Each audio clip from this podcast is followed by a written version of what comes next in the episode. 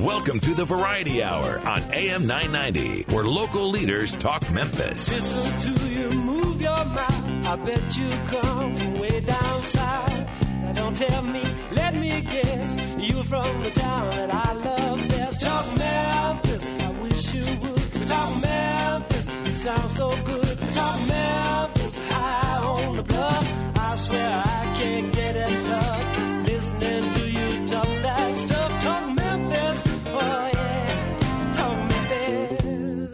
Welcome to Talk Money on AM 990. And now here's your host, Jim Shoemaker.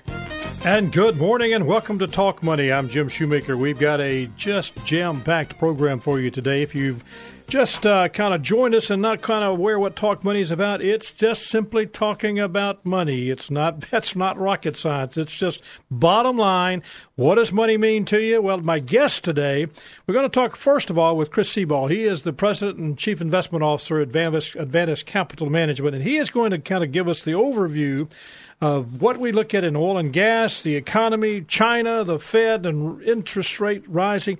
It sounds like complicated, but Chris does a great job of bringing it down so that we all understand it. Second half of the program, though, we're going to talk with Scott Jordan. He is going to help us understand some very specific thoughts about how to select a financial planner. And that is so important today because there's so many things going on, so much noise. And so you go, we're going to give you some very specifics. And so that's the second half of the program. But Scott, welcome to the program, sir. Great to be here, Jim. You know, there's so much going on today, and I and uh, one of the thoughts I, I read something recently, and uh, this was disturbing because you know, right now, the, of course, the news is talking about the Affordable Care Act, and and and I know I'm just recently going through some issues where I'm trying to collect all my records and put them together, and I read something that, that kind of disturbed me that in spite of the 29,000 physicians that graduated medical education this past May, they finished their med- medical education, 29,000, the United States is ex- anticipating that its demand for physicians in 2025 will exceed its supply by at least $46,100. $100, 100 doctors.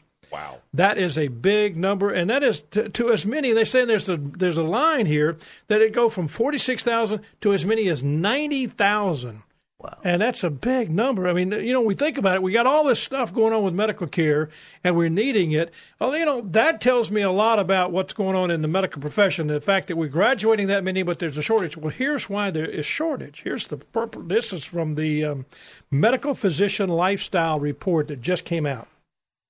Now, guys, you listen to this because this is, this will make you think real quick. Here's this is a tough profession. Obviously, it says 46 percent of the U.S. medical doctors are burned out.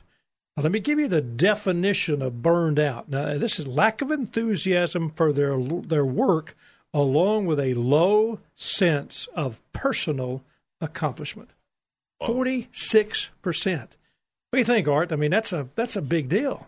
That's crazy. I mean, it is, and and the thought is, uh, you know, we're not graduating enough, and so now forty six percent are saying, "I'm burned out."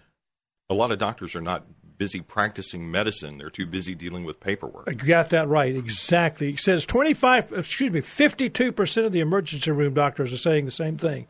That's that's a that's a huge, you know, guys. I hate to say this, but that's a problem that we're facing. Maybe not quite yet but according to that, we're headed in that direction, and that's a tough thing to think about, Scott. So, you know, when we come back, we're going to be talking with Chris Sebald. But those are questions and concerns. We're going to talk specifically about China, and I'm interested, Scott. I know you are to know what's going on with China because everybody's got. Is it really going to affect the, the United States? Is it a, is it a problem for us? What about oil and gas? I mean, I don't know. Did you, you buy gas recently? I, mean, I, I did buy gas, and recently. it was good. It, has been very good. You recently. said this morning as we were talking about the program, two dollars and nine cents a gallon in Mississippi. That, that was week. down in Mississippi. Last yeah, last week. I know today I was driving down Germantown Parkway. I saw it from two fourteen up to two sixty nine, but the average at the pump right now is two dollars and sixty two cents. That's the national average right now. So I'm interested in what he's going to tell us about oil and gas commodities in general. Of course, the question is always is the Fed going to raise rates? I love it. Chris Sebald, he'll be back with us when we come back. Stay tuned. You're listening to Talk Money on KWAM 990. You're listening to Talk Money with Jim Shoemaker. Podcasts of the Talk Money program are available for iOS mobile devices. Go to the iTunes Store and search for Shoemaker Financial. Talk Money.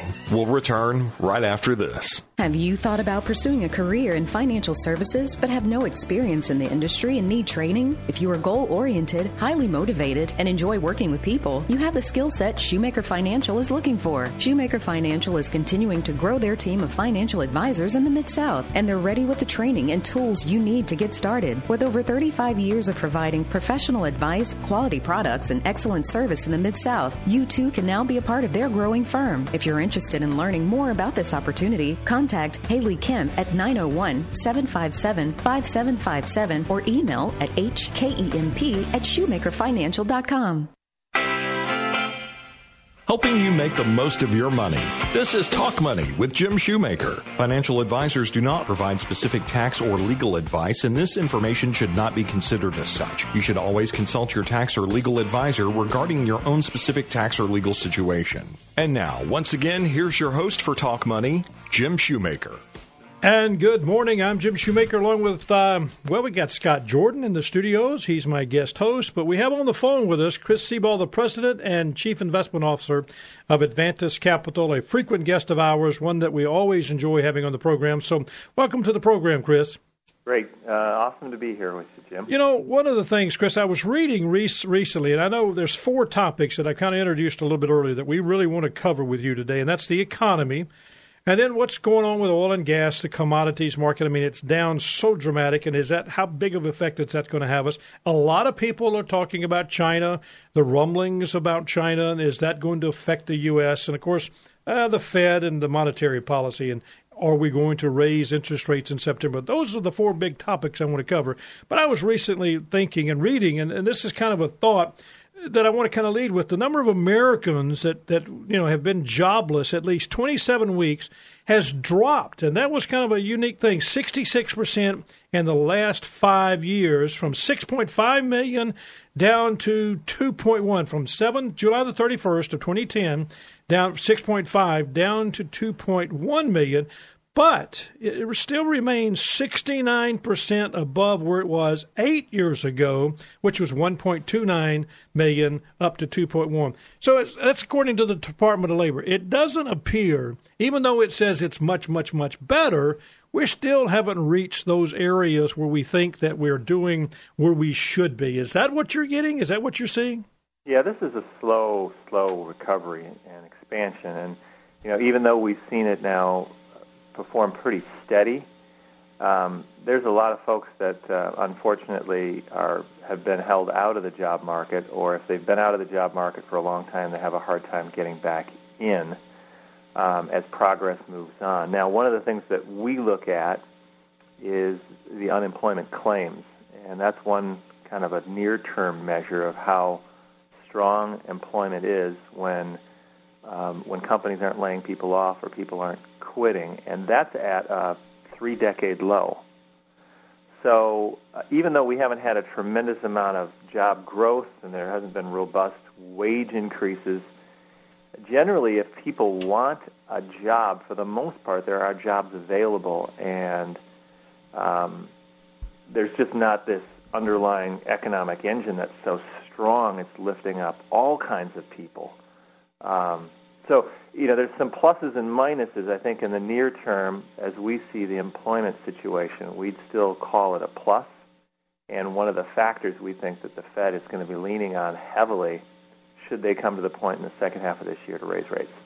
Okay, well that makes that makes sense. And so, what you're saying is there's been this this it's definitely improved, but there's it's. And I like the way you put it. It's we're just not pulling everybody up, and if you want a job, there's usually a place to go.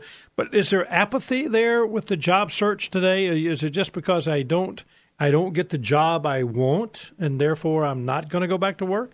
You know, I think there is some of that because um, you know what what we look at to help us understand that a bit more is the labor force participation and, and more uh, particularly if you break it down by age groups. And it seems like the folks that are in the 50 plus, 50 to 65 ish range, um, their participation is down a lot more than we would have expected and what's normal in these cycles. And I think that's what you're talking about. It's not they're not getting the job that they had before, perhaps, or they're not getting the job that really gets them takes them out of the other interests that they have just yet. Hmm. Um, so I don't know if I'd call it quite apathy, but the strength of the types of jobs isn't enough that is really going to interest people that perhaps do have some options. So eh, let's let's put it in perspective. Economy for the first half of the year, scale of one to ten, you would score it. Ten being great, one being not so hot. What would you score? I'd score it a three. I mean, we barely got above zero in the first quarter. The second quarter was pretty good, but not quite in line with what we'd call, you know, expected or trend because it came in at about 2.3. Um, so I'd call that a three. Now we think in the second half it's definitely going to be above that. So you're looking for improvement. Uh, talk yeah, about I that. mean we're seeing we're seeing it. Although none none of the periods during this expansion have been like robust and really really strong, but you know we're now seeing beyond that employment and some of the employment factors that we've seen that are steady, is what we call them. We're seeing a little bit of a rebound in the retail sector, so retail sales, and we're seeing a much improved business sentiment, and particularly the business sentiment's been on the um, on the services side. Um, we got a measure just last week that was one of the hottest measures in service sentiment by business um, that we've had this entire recovery. So we got some good signs that are coming up. And don't forget, you know, in the U.S., the auto sales have been really steady and strong, which has historically been a pretty good factor for us in uh, determining what subsequent quarters might turn out to be for growth. Yeah, you know, uh, Scott and I, you and I were talking about just gold prices and gas prices. I mean, you know, the reality is, I think the last couple of months, I mean, the summer has, has seen where automobile sales has been very robust. And, and Scott, we talked about that. Yes. And that's a big deal from that standpoint. So I guess, Chris, what you're saying is there's some things that are better. So if we were going to score, and boy, I love to put you on the point, you know, this point here. This is great. uh, one, two, three for the second half, or are we going to get into six, well, seven, or eight? First, so if I said the first half was a three, I'd probably go to a five to six for oh, the second. Wow. Oh, okay. So that's So some it's a- optimism. It's a yeah. I, I think you know where we're tracking right now, and I think there's a good reason to believe that we'll continue tracking at least for the next couple quarters um, above that two and a half percent growth rate. Then I would call that a five or a six. You know, I, I think that's uh, there's so much noise going on right now, and a lot of people think about that. But again, if you just tuned in, our guest today is Chris Sebald. He is the president and chief investment officer of Advantage Capital. Always a welcome guest of ours because he does help us see this and go through this process. Here's the question that a lot of people are having. I mean, Chris, we've watched oil and gas. I mean, oil. Let's just talk about just oil and the the price of oil go from ninety dollars a barrel down to I think it was 46 or 47 here recently. And I mean, I wouldn't have thought that we would stay this low and I would have thought we would have bounced back by the end of the year, but I'm beginning to now question whether or not is that even a thought process? Should we even think are we going to bounce back? Well, I, I don't think we should base our investment strategy on that we will bounce back. There you go. Um, you know, in in the commodity sector, in the energy space, and, and then in oil, um, we've seen all of these commodities uh, come down quite a bit. Um, and there's a lack of demand globally, and there's big supply that's been built, and it takes a while to re reset those two. Um, but this is not that unusual as it pertains to oil. I mean, back in the 90s, we saw late 90s, we saw oil come down um, by 40 or 50 percent, and then uh, you know during a recession, it's not unusual for it to fall that much as well. And in the 90s, this wasn't a recession. This was uh, kind of a lull in demand and a glut in oil that you know, and it was related to Russia. Um, so this is not that unusual to have this, but um, this is kind of a bigger deal as a factor outside uh, the U.S. Um, you know, in some respect, it will be affecting in within the U.S. some employment, and clearly what's happened. But you know, what we've seen, and it's been a surprise, is that the fracking in the U.S. has continued unabated by the unabated by the drop in oil prices, meaning all these companies in the E&P exploration and production space have continued to find ways to make their well drilling more productive and continue to generate more oil out of the U.S. ground and stay very competitive. So I wouldn't bet um, that oil is going to go up um, a lot in the near term until this settles out. Well, I was reading recently from, I think it was BP Statistical Review, came out with something that said that the North American oil production, that's U.S., Canada, and Mexico, represented about 20.5% of the global oil production, of the globe's oil production in 2014. Uh, that's half of OPEC. Do you still see the threat with OPEC? I mean, is that a potential threat? Well, you know, I think um, OPEC in general, and maybe take Saudi Arabia because they're I think half of OPEC. Right. Pretty big number.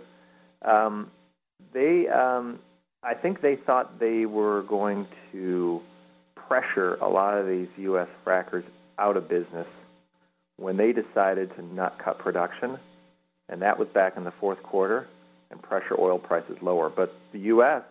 has surprised them in their resilience. So I don't want to say that OPEC's not a factor because they can, you know, from what I know, they can take oil out of the ground at ten bucks a barrel, and there's not there. You can't do that in the U.S. and you can't do that around the rest of the world. They're the cheapest source of oil, so they do have some some staying power in the market.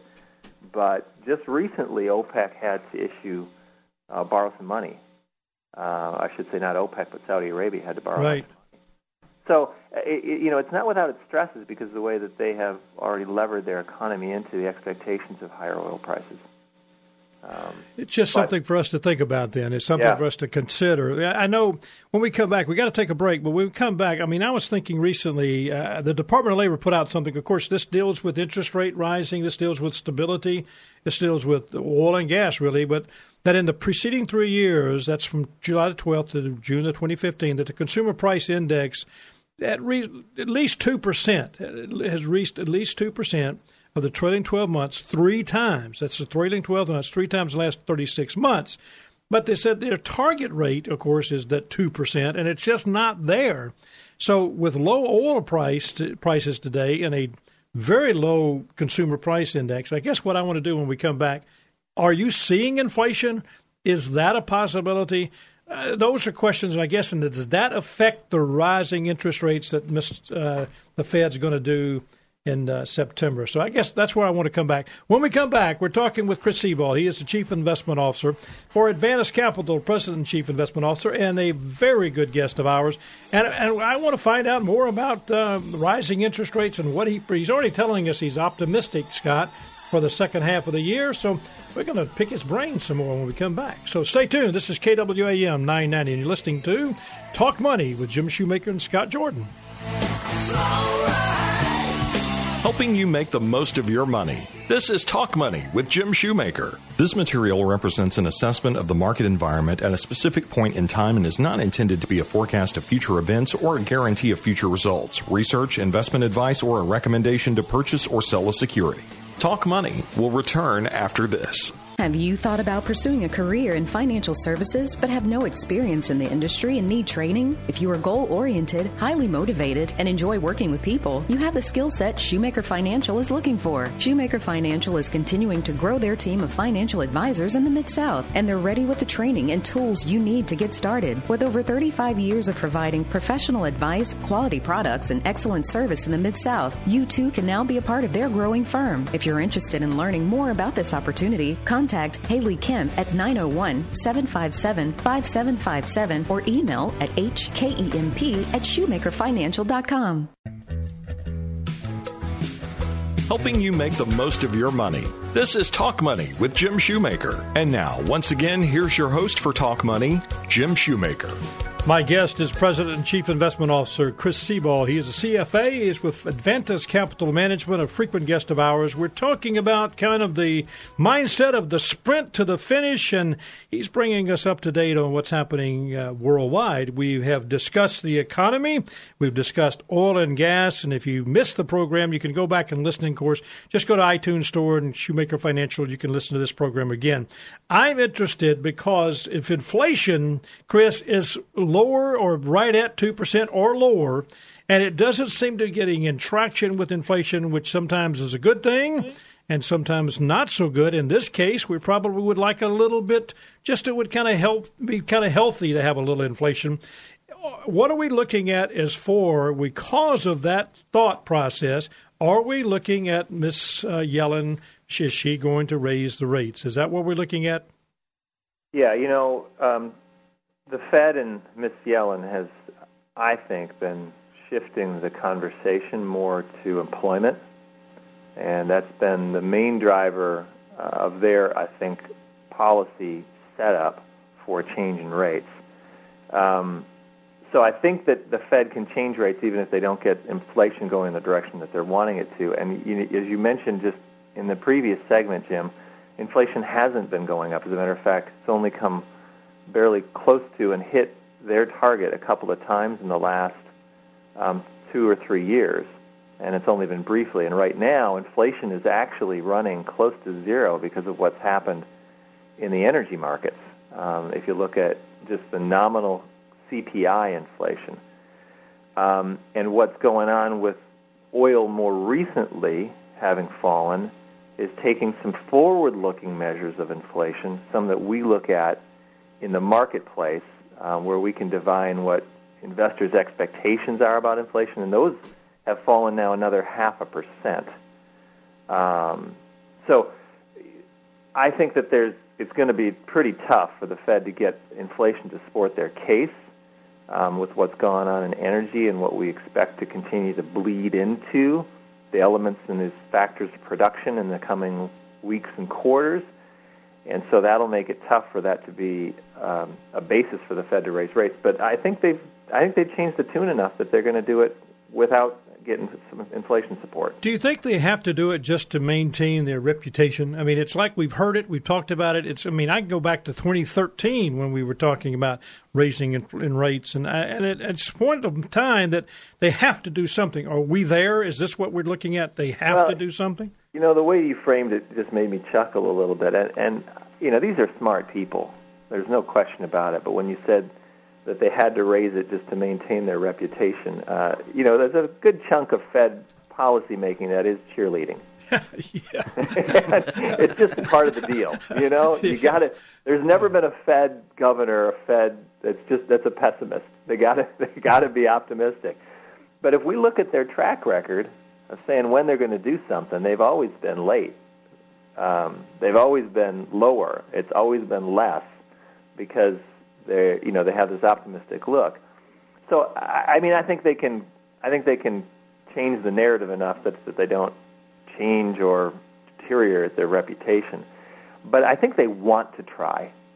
My impression is that's the thing. They want to try and see if this is going to be a big impact on the economy. And they've been working us for a while to set us up for this. What do you, uh, what are your thoughts when you say that you mentioned that they are working to set us? I, you know, it's amazing. Do you think the Bank of England? Do you think the, Euro, the ECB, the Bank of Japan? Do you think they do the same thing? I mean, you mentioned that. I mean, are they in the same grouping? Uh, you know, where they they always check to see what the other one's saying? Is that do we get that sense that the world is now kind of saying what is what is U.S. saying, what is Europe saying, what is Japan's, All that happening at the same time?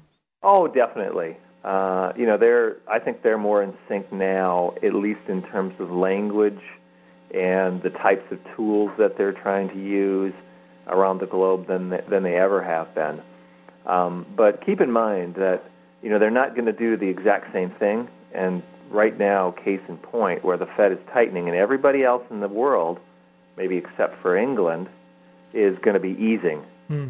And you know, going to be adding to their bond buying programs um, they're going in the opposite direction because their economies are in worse shape. Does, um, does that affect our dollar? Does that? Yeah. yeah. Oh, yeah. I mean, there's. I mean, you could just point to a half a dozen things that affect the dollar, but I think the first thing is what I like to call the divergence in monetary policy across the globe. The Fed tightens. Uh, China eases. We saw that. Um, the European Central Bank is set to keep easing for a long time. Uh, Japan is going to have to go back into an easing mode. Their economy sputtered again. Um, so you know that's going to have an impact on the dollar as well as what's happened in the commodity markets. That is um, clearly a dollar-related item. Um, so I think there's there's lots of reasons uh, the dollar could go up, and the Fed is just one of them. Does this mean then, as you as you think forward, and you're you know with this idea of the next sixty to ninety days, uh, or the next six months to eighteen months, if the Fed starts raising rates, will they do it in a slow, methodical, easy to you know manage type of thing, or do you think they're going to start and just go crazy with it? Personally, I think they'll do it slower and more methodical than anybody even thinks right now. It's kind of like we've always, for the last four years, been on this mantra: whatever the Fed says, whatever the market expects, whatever the pricing is inferred therefrom, um, it's probably going to be lower and later and less impactful um, than what people have think, what, what investors in general have been thinking, and that's really how it's played out. Partly because it's in, you know, our view is in, is affected by our macro uh, perspective, but I think the same thing will happen for the Fed's trajectory in rates. And I wouldn't be surprised if they're one and done for a while, meaning they do one, let's say in December, and they won't do another one for three or more meetings um, because they're you know they're going to be testing not just whether higher interest rates have a real impact on companies, but whether they have a real impact on the sentiment of investors and the sentiment of companies. Chris, do you, when you talk about sentiment of companies and the reality, is the economy? I know it's a little better. I know it's it's you know we we talk about that being it's it's this kind of climbing out of the muck and the mire, and it's been very slow but we're not anywhere near a breakout. Is that going to affect the thought process on this? Because what would interest rates do to companies that, that are in this mindset of trying to move their way? What about projecting that for me for the next 18 months? Is that going to be a problem? No, I don't think. I mean, not the interest rate by itself. Okay. Um, it, the only thing that could be a problem is, and we've started to see this in markets already um, you know, as the Fed raises rates, it has this effect on the dollar. That's one thing. And that's making it really hard for companies that export. And if you look at earnings releases that have been coming out, even just in this second quarter, um, there's still a number of companies that are citing a higher and stronger dollar. That's going to be a stress. Now, wait till the third quarter comes around because the dollar has gotten stronger now in the second quarter, so that'll more than likely impact those third quarter earnings even more dramatically. And that's going to make the strength of the economy, or I should say, that's going to make this momentum harder and harder to maintain. Even though I think it still may be maintained, it just speaks to the kind of slow and methodical marching of our economy improving naturally with a bunch of headwinds still holding it back from the typical kind of uplift it would have. That's a that's a that's a thought that we you know Scott that we have to think about. I mean, when when Chris says that, I mean it's it gives me the insight to say, all right, things are not great, but we're still we're, we are moving slowly and methodically out of the system, and we're making making progress. And that raising interest rates is not going to cause a train wreck. As a lot of times you hear on the media that that's going to be the the downturn of everything, and we go back into a deep recession. Uh, that's important. Okay, last word. Here's the word. China. That's China. all I have to say. China. What do you think? Well, obviously, it's been in the news a lot. Yes. Um, it's uh, even before this week, their stock markets just plunged. Right. Forty percent in a short period of time prior to this, and the Chinese authorities have been, you know, seeming a little bit desperate to try to prop up those markets. You know, keeping restricting companies and individuals from trading. You can't even sell a bunch of the individual shares. Um, and then they've come out this week with a devaluation. Now, I think most investors shouldn't be super concerned about the moves by China that occurred this week. Um, the way we would look at them, um, since China manages its own currency, meaning it's not a free float currency like ours versus the European versus the euro or versus the pound. China controls this from their government and they establish where the exchange rates can occur. And so, for the longest time, it hasn't been working like a market-oriented um, currency, and now they're trying to they're trying to move towards that. Now they're doing it at a convenient time when they can move towards a lower con- currency that makes them more competitive. But by no means, if we look at a chart on the yuan, does it look like it's um, super cheap. As a matter of fact, prior to this, the evaluation that they did, it had been rising. So they're more than not getting this more in line with markets. Um, now, it doesn't mean we shouldn't be concerned about growth in China because they're a big story about what's happened in commodities. You know, with the commodities coming down in oil, yeah. and commodities and foodstuffs and metals and everything, um, that's clearly China slowing. What had been they'd been the main driver and main um, demand in those sectors for a long time. That is not going to return for a while. So we got to live with a weaker China, slower growth, slower global growth, and that will still have a bit of a headwind. It doesn't derail the U.S., but it also doesn't give us an extra wind, any extra wind in our sails. Hmm. Do you think? Let's let's let's thought. You've given us some insight: economy, commodities, the Fed, China there's so much noise that we're listening to, and I know for our listeners, I want them to kind of listen to a guy that deals with this every day. And uh, do you sense? I mean, I know we don't predict the future. I know that there's no way you can come at a point in time and say this is. But there's so much noise. I mean, it's kind of like it makes headlines. It it creates listeners. But I, I think our program is one that we try to stay with facts and figures and, and reality. I know that we're not saying that everything's perfect in the market and everything's great and bullish, and that's not what we said. That's not what you've said. But what's your take? You said optimistic for the economy the second half of the year. You feel like China is not, I mean, it is a big deal, but it's not one of those things that we have to say, oh my goodness, China is going to blow us out of the water or whatever. What's your take, Chris, from the next six to 18 months? The economy continues to improve. Interest rates rise a little bit uh, from here um, because the economy is improving. Uh, that, and that's the main driver. Um, interest rates don't rise enough that it destabilizes the system. Uh, the Fed does raise interest rates over the next six uh, months. Um, if I were to, if I were to be have a bias on one way or the other, that it would be later. If, they were going to um, delay, they would go a little bit later as opposed to coming sooner in that. Um, you know, stocks are a tricky one. I never really try to forecast them over the you know, a six month period, but there's some good fundamentals that are developing for companies. Um, companies continue to become more efficient and effective. So over the long term, I think their earnings will grow. Grow. Valuations are are titch high on the average, so I wouldn't be investing. Um, I wouldn't be overweighting your equity exposure at this point but neither are they high enough that I would pull that back. Mm. Great point. Great point. Politically, with the president having his last year in office, uh, kind of a lame duck president, thoughts? Um, you know, I, I don't. I, I guess I wouldn't have any thoughts in terms of the policies he's going to try to get pushed forth. Um, I, you know, and how they're going to affect the economy.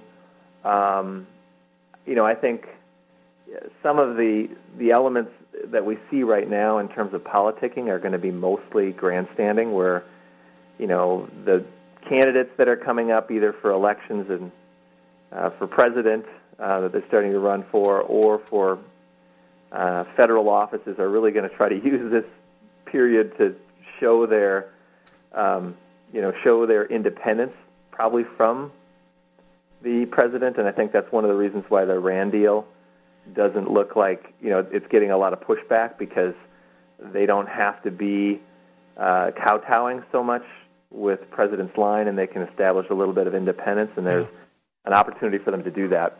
But I don't see much in terms of its impact on the economy right now. You know, a lot of people try to play that. They say last year the presidency, it's not good for the economy, and that, that's I've heard that a lot, but I don't see that either. I think that's something we just kind of make again makes another media play, and I appreciate your candid candidness on that too. You're always a great guy to be on the program, sir, and I thank you for your time. I know your time is extremely valuable, but uh, I appreciate it, and you always do a great job for us. And if you just tuned in, it's um, Chris Sebald, President and Chief Investment Officer of Advantus Capital Management. Thank you, sir, and you have a great weekend. It's a pleasure being with you. Have a great day and have a great day in Memphis. Thank you, sir. If you just tuned in, of course, I'm Jim Shoemaker along with Scott Jordan. When we come back, we're going to first of all listen to, we're going to let Rebecca Brazier tell us about the Mid South History Moment, but we're going to talk about some selection process that you need to do if you're looking for a financial planner. Chris is going to, I mean, Scott's going to help me go through that process, and we got several thoughts about it, that, and it's a very important subject because a lot of people are saying, how do you select a good financial planner? Stay with us. We'll be right back helping you make the most of your money. This is Talk Money with Jim Shoemaker. Securities and investment advisory services are offered through Securian Financial Services Incorporated, member FINRA SIPC. Shoemaker Financial is independently owned and operated. Advantus Capital Management and Securian Financial Services Incorporated are affiliates. Talk Money will return right after this. One important reason that Memphis is the large, prosperous city that it is is because its main urban rival to the north failed. It was called Randolph, just 40 miles upriver from Memphis, and no one in the early 1800s was sure whether Memphis or Randolph would become the dominant city in the region. The first people who moved to Memphis didn't experience attacks from Native Americans, but the city of Memphis was still far removed from the rest of the civilized United States in those days. In fact, Memphis grew so slowly that its original founders didn't make a profit from the money they invested in the city. Although Union troops destroyed Randolph during the Civil War, it was the early expansion of American railroads that really made the difference.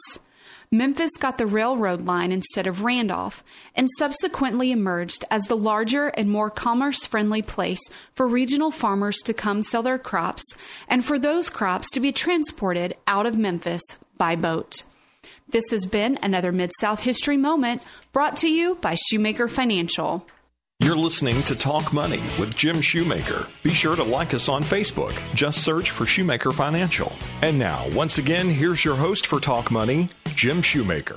Well, welcome back. We've been uh, going through the process of the economy and the thought process of everything that you have to make decisions about, and we had a great guest. But my guest is Scott Jordan, and he is with us today. He is really going to help me make some decisions. And people, so many times, Scott, ask questions well, how do I choose a financial advisor? We haven't done this discussion in a long time. So thank you, sir, for joining me today. Pleasure to be here. Uh, one of the questions, if you if you need help, and this is what do you ask? Well, we're going to go through, I think, about six or seven questions. We've got about 10 minutes to go in a program. But the first question that I like to ask, uh, you know, if I were asking, I don't mind being asked as a financial planner. Both of us are uh, CFP, certified financial planners. So what we're asking is, how will you make money from the relationship? So that's the first question. That's a tough question for some people, and they have to answer it. So how would you go through that? That's very tough. I think the important consideration there when you're considering advisors how they're compensated. You know, do they earn fees or is it commissions? Are they are they working do they in your best bias? interest? Right. Yeah. Right. I mean, they're working as a fiduciary. Can can they spend the energy focused on the client and not being told what they've got to if they've got to sell something, quote unquote, that they have to sell something? Right. Right. It's a very so, tough question from that standpoint. What's the second question you'd ask? You know. I would ask about their investment philosophy. How, how do they manage risk? How are they going to make the decisions around how they invest your money? It's very think, important. Yeah, and what would that be if you thought about that? Um, how would you how would you find out a person's investment philosophy? I mean, Scott, what would you what questions would you ask? Well, I think it's important that advisor have a process there. Uh, some some way, you know, the investment program should be tailored around the client, around their tolerance for risk. So the use of things like risk tolerance questionnaires to something to identify what the clients. It's right. all about the client. It's all about the client. So you know, and some guys are what we call passive investors, and some guys are aggressive and you know, and, and active investors. A lot of times, a person will say, "Well, I'm a passive," and that means like you know, I never do anything. But reality is, are you looking? Mean, we think about it from a standpoint of we're not trying to buy stocks and bonds. Most of the time, the client is not got a large enough portfolio to buy stocks and bonds, so we use no load, no transaction fee type of mutual funds, and we just try to say, okay, if we're going to do this, we're going to do asset allocation, we're going to do diversification, and then we're going to do that proverbial thing that has to be done at least once a year. And Scott, what's that? That's the rebalance. And that's something so many people forget, isn't it? It is. It is. And It's how often you- overlooked. It never is overlooked, and that's the point. Here's one of the thoughts that I ask a lot of times, and and when I'm looking at for someone, if I'm saying, okay, do they understand this? The difference between somebody who's a fiduciary and somebody who is dealing from a suitable standpoint. Can you help me describe what that su- that that fiduciary is? Well, the basic difference is that a fiduciary must act. They're mandated to act in a client's best interest at all times. So the client's interest is always put ahead of the interest of the advisor or the company. With no exception. No exceptions. Suitability is a is a strict standard, but it's a little different. That's where you you must recommend a product that is suitable for a client, but it may not necessarily be in their best interest. But but suitable means it passes a test. It and does that pass a suitability test. test is It flexible, but it but it has to pass that test of suitability. Sometimes it's commission based. Uh, and it, it's a little lesser standard than a fiduciary standard. So just simply asking the question: Are um, are you fiduciary oriented? Are you a fiduciary, or are you do you manage things on a suitable standpoint? That's a very Great good question. question to ask. Uh, what type portfolio would you recommend for me based on my risk tolerance? A question that is so important because you want to find out what that f- advisor is talking about. What is the best for me? Do you? What do you think of that, Scott?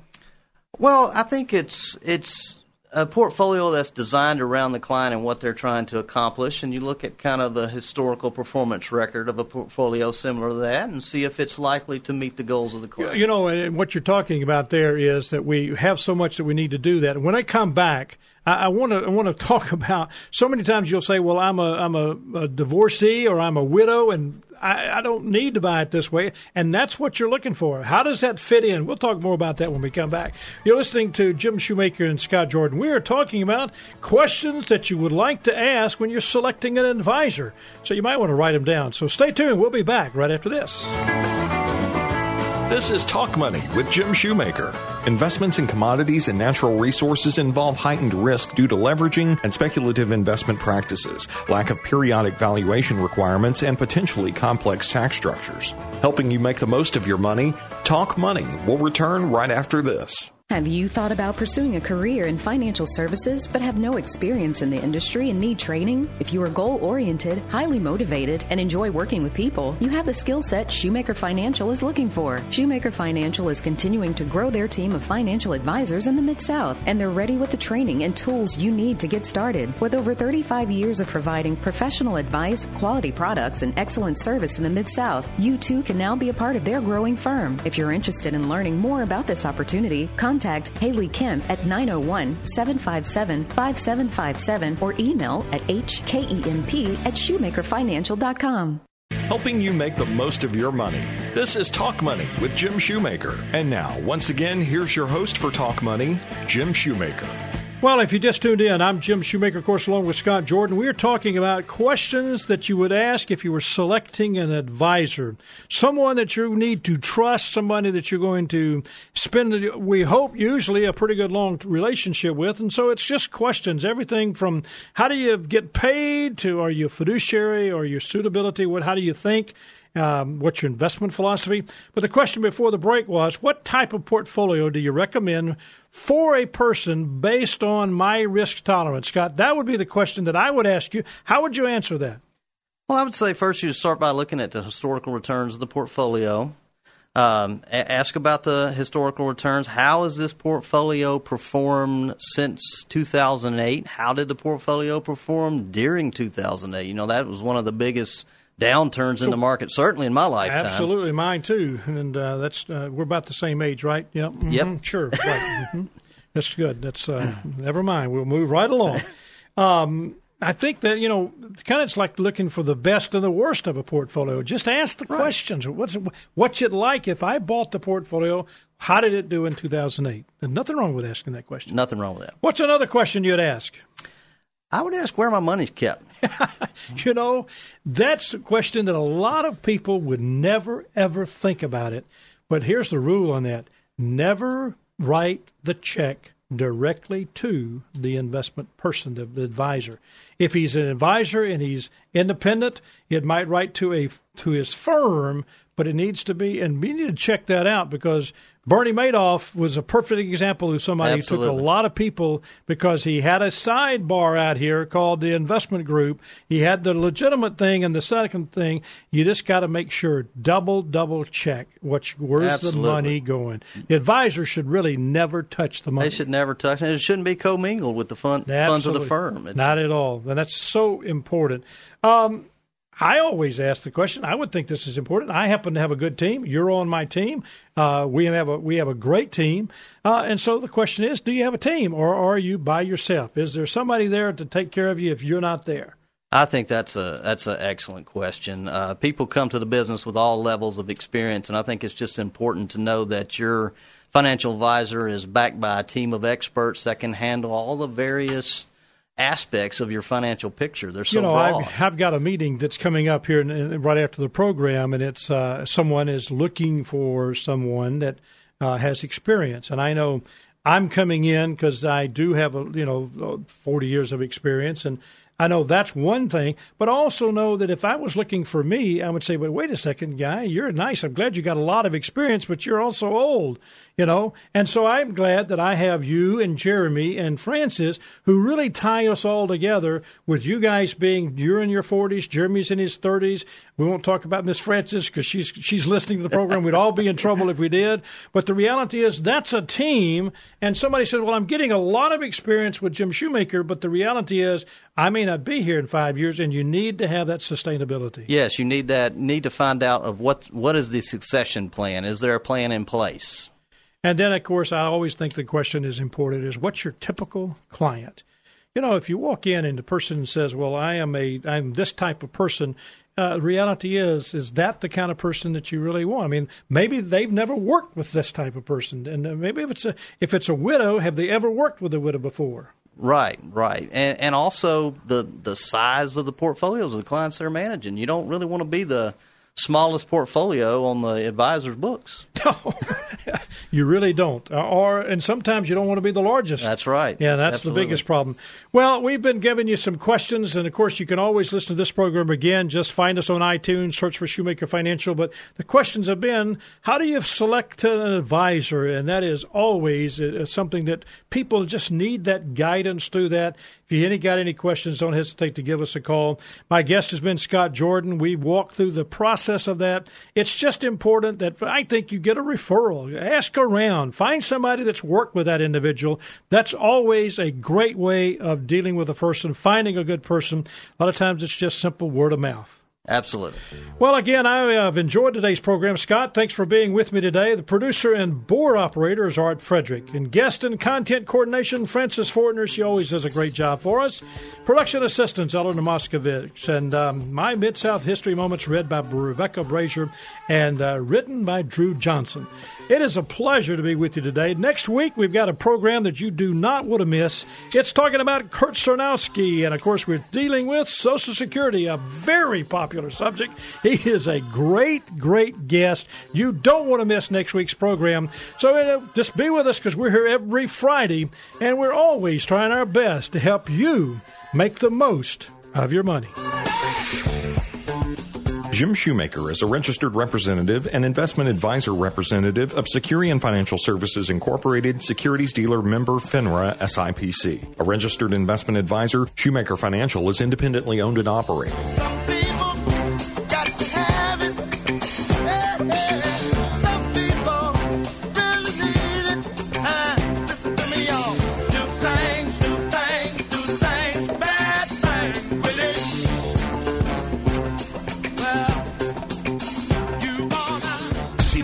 News at the top of every hour and the most local talk in the Mid South. This is AM 990 KWAM Memphis.